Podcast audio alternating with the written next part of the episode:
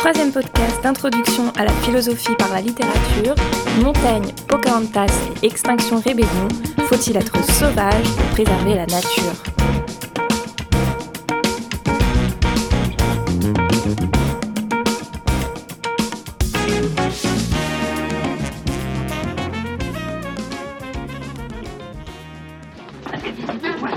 Voilà, regarde.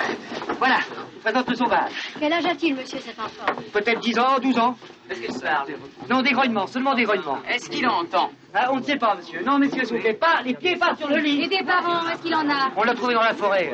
Est-ce qu'on va le Qu'est-ce baptiser qu'il mange Il mange euh, des champignons, des racines, des glands.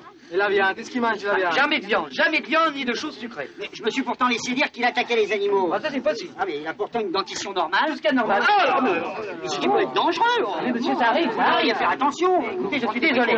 Allez, mesdames et messieurs, s'il vous plaît, la visite est terminée. Écoutez, c'est vraiment trop. Non, mais vous n'êtes pas tout seul, il y a du monde qui attend dehors. encore une fois, Si j'avais su qu'il était aussi bête, j'aurais amené les enfants. Dans cet extrait du film L'enfant sauvage de François Truffaut, on expose au public un garçon découvert dans la forêt où il a grandi seul presque toute son enfance. L'adjectif sauvage que les villageois emploient pour désigner l'enfant fait revenir ici à l'étymologie du mot sauvage qui vient du latin silva, la forêt. Le sauvage, c'est donc l'homme qui vit dans la forêt en opposition à l'homme qui vit dans la ville. L'enfant sauvage, rebaptisé ensuite Victor, vit comme un animal et son manque d'éducation l'a privé de parole et lui fait appréhender le monde différemment. Lorsque les Espagnols découvrent certains peuples indiens en Amérique, ils les appellent sauvages, car en effet ceux-ci vivent dans la nature, ont pour habitat des cabanes et emploient leur temps libre à la chasse ou à la construction de petits objets ou ustensiles. Ils vivent en société, contrairement à l'enfant sauvage, mais se contentent de ce que leur offrent la mer et la forêt le mot de sauvage prend vite un sens plus péjoratif, notamment lorsque les colons découvrent certains rites cannibales.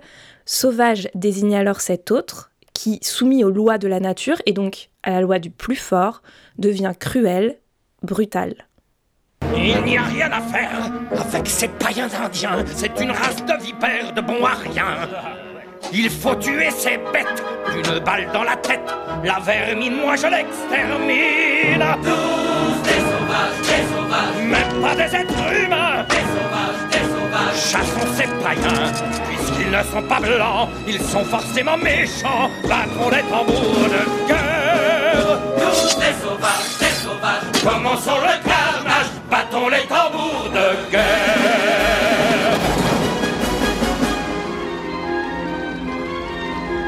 Nous avions raison, l'homme blanc est un démon, le seul dieu qu'il adore encore, c'est l'or. Dessous sa peau de lisse, ses vices se glissent. Ils aiment la mort sans remords. Tous des sauvages, des sauvages, même pas des êtres humains. Des sauvages, des sauvages. Des tueurs sans cœur, Ils ne sont pas comme nous. Méfions-nous de ces voyous. battons les tambours de guerre, Tous des sauvages, des sauvages. qu'ils aillent tous en enfer. Sont des tambours de guerre.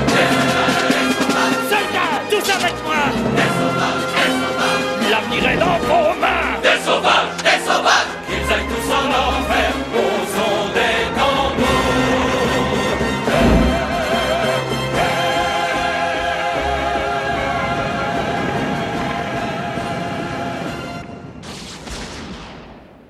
Dans le film Disney Pocahontas, qui raconte l'arrivée des colons anglais en Amérique du Nord, les Blancs voient les Indiens comme des sauvages, et inversement. Dans la chanson que vous venez d'entendre, le premier couplet est chanté par les colons anglais, et le second par la tribu indienne. Les Blancs voient les Indiens comme sauvages car ils refusent la civilisation. Ils vivent proches de la nature, et les Anglais les prennent donc pour des animaux. A l'inverse, les Indiens considèrent les Blancs comme des hommes belliqueux, sans respect et sans cœur. Ils sont sauvages au second sens du terme. Les scénaristes Disney avaient-ils lu Montaigne? En tout cas, ils illustrent plutôt bien avec cette chanson à double sens le relativisme culturel. La norme morale, les notions de bien et de mal changent selon notre culture. Pour toi, je suis l'ignorante sauvage. Tu me parles de ma différence, je crois sans malveillance. Mais si dans ton langage, tu emploies le mot sauvage, c'est que tes yeux sont remplis de nuages.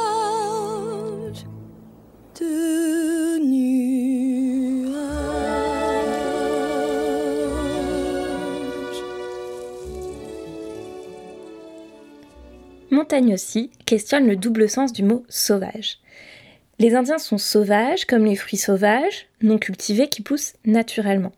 Les Européens, eux, sont sauvages au deuxième sens car ils exploitent, torturent, tuent et corrompent dans leur entreprise coloniale. On a donc chez Montaigne un parallèle entre l'homme civilisé et la destruction du vivant. C'est d'abord une destruction d'autres hommes, comme le condamne Montaigne ou le père Antonio de Montesinos, dont vous pouvez entendre le sermon dans le film Même la pluie. Les Indiens extraient l'or avec lequel nous construisons nos villes et aussi nos églises. Un or qui nous permet de financer nos conquêtes dans les contrées les plus reculées et qui fait tourner l'immense roue du commerce. Et c'est à nous tous que profite la sueur des Indiens, et notamment à la couronne d'Espagne et aux évêques qui en dépendent. Et moi, en tant que religieux, je me dois au précepte de l'Évangile, dont le premier est de prêcher la vérité.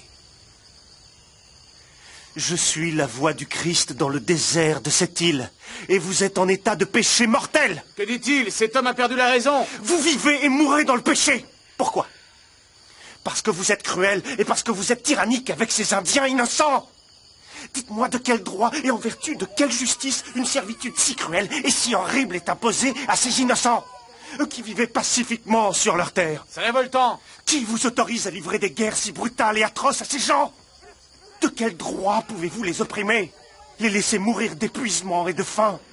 C'est votre faute si ces gens meurent. Ou plutôt, vous les massacrez. Mais l'homme, civilisé, détruit aussi la nature.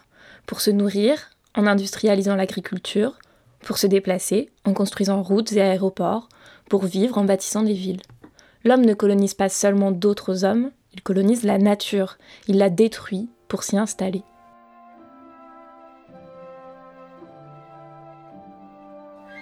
Mais alors, faudrait-il être sauvage pour préserver la nature? Cela nous laisserait peu de perspectives de sauver notre planète. Il semble impossible de renoncer à ce que nous avons conquis, les technologies, la mondialisation, mais aussi plus simplement notre confort matériel ou nos organisations sociales. D'ailleurs, peut-être même faudrait-il s'appuyer sur nos civilisations pour préserver la nature. Mais pas notre civilisation au sens de progrès, plutôt nos civilisations au sens d'organisation sociale, de système politique. Il faudrait donc faire appel à notre civisme, notre sens civique, c'est-à-dire non pas une confiance aveugle en nos systèmes, mais une conscience et un dévouement à notre vie collective.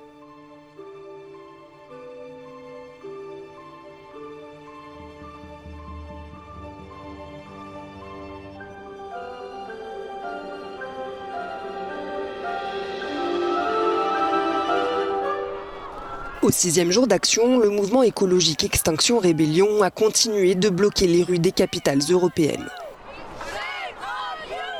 À Bruxelles, la police a évacué samedi l'ensemble des manifestants rassemblés sur la place royale. Plusieurs centaines de militants ont été interpellés. À Paris, les forces de l'ordre avaient jusque-là toléré les blocages, mais cette fois-ci, les CRS ont délogé un par un les militants du mouvement de désobéissance civile qui bloquaient la circulation devant l'Assemblée nationale. Dans le reportage que vous venez d'entendre, la journaliste présente le mouvement Extinction Rébellion comme un mouvement de désobéissance civile. La désobéissance civile, c'est le refus d'aller dans le sens d'un gouvernement ou d'une institution qui nous paraît légiférer contre les droits fondamentaux des êtres humains, qui prend une décision qui ne paraît pas juste, pas légitime d'un point de vue moral ou humanitaire. Les citoyens décident alors de désobéir pour garantir leurs droits ou ceux des autres. Ce serait donc faire acte de civisme, c'est-à-dire d'une attitude civilisée, que d'empêcher les gouvernements de prendre de mauvaises décisions pour l'environnement, selon Extinction Rébellion, qui bloque des routes ou invite par exemple les usagers des transports à ne pas payer pour revendiquer leur gratuité. Par ailleurs, certains militants écologistes pensent que seules les organisations politiques, c'est-à-dire les institutions créées par nos civilisations, peuvent empêcher les catastrophes en légiférant sur l'utilisation des matières premières et de l'énergie, sur notre occupation de l'espace, empêcher de construire des routes, des aéroports.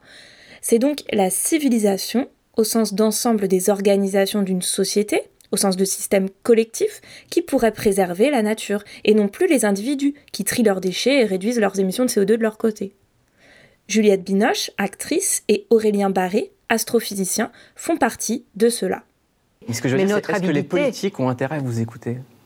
Oui, ah mais bah. est-ce qu'ils ne sont pas tenus par des grosses euh, ah bah firmes euh bah, il, faut, il faut bien. C'est la société civile qui va changer quelque chose, parce qu'apparemment, comme ils sont euh, liés, ils peuvent, ils peuvent pas agir comme ils voudraient, je pense. Et c'est à nous de les, de les réveiller et de, et de, crier fort. Et d'ailleurs, il euh, y, a, y, a plein, y a plein de gens qui sont, et d'ONG, pardon, je suis dyslexique hein, euh, de temps en temps, mais il euh, y, a, y, a, plein de jeunes qui ont, qui ont des associations et qui, et qui font bouger les choses. Mais ceux qui ont la parole doivent absolument voilà, crier fort parce qu'on n'a plus beaucoup de temps. vous le disiez, un pays qui va bien est un pays qui est matériellement riche. Il suffit de changer la définition du bien. Aujourd'hui, un comportement qui est euh, positivement connoté du point de vue social. Un homme ou une femme qui a réussi sa vie, c'est généralement quelqu'un qui est très prédateur, à la fois du point de vue de la nature et du point de vue de ses semblables. Il suffit que nous changions notre regard. Il suffit que nous décidions qu'aujourd'hui, ces prédateurs, ils sont ringards, que nous ne les aimons plus ils cesseront d'agir. Parce que vous savez, on a tous envie d'être aimés. Là, on a tous choisi nos vêtements tout à l'heure pour avoir l'air pas trop ridicule sur ce plateau. Et donc, le regard de l'autre, c'est ce qui nous constitue. Aujourd'hui, maximalement impacter son environnement, c'est globalement positivement connoté. Il suffit que nous décidions que c'est péjoratif, qu'en réalité, ces gens-là ne nous intéressent pas, que nous ne les aimons pas. Si le regard change, les attitudes changent. Donc il y a à la fois un ressort légal, politique, juridique, mais il y a aussi un ressort symbolique qui est absolument essentiel, qui ne coûte rien, et il ne tient qu'à nous de le mettre en place. Comme vous l'avez entendu, il faut donc oublier le sauvage de montagne, qu'il soit l'homme naturel ou l'homme colonisateur des autres et de la nature. Il faut plutôt redéfinir la civilisation pour en faire le synonyme d'une organisation respectueuse des autres et de l'environnement, et peut-être revenir à l'étymologie de kiwilis, qui signifie à la fois citoyen et bienveillant.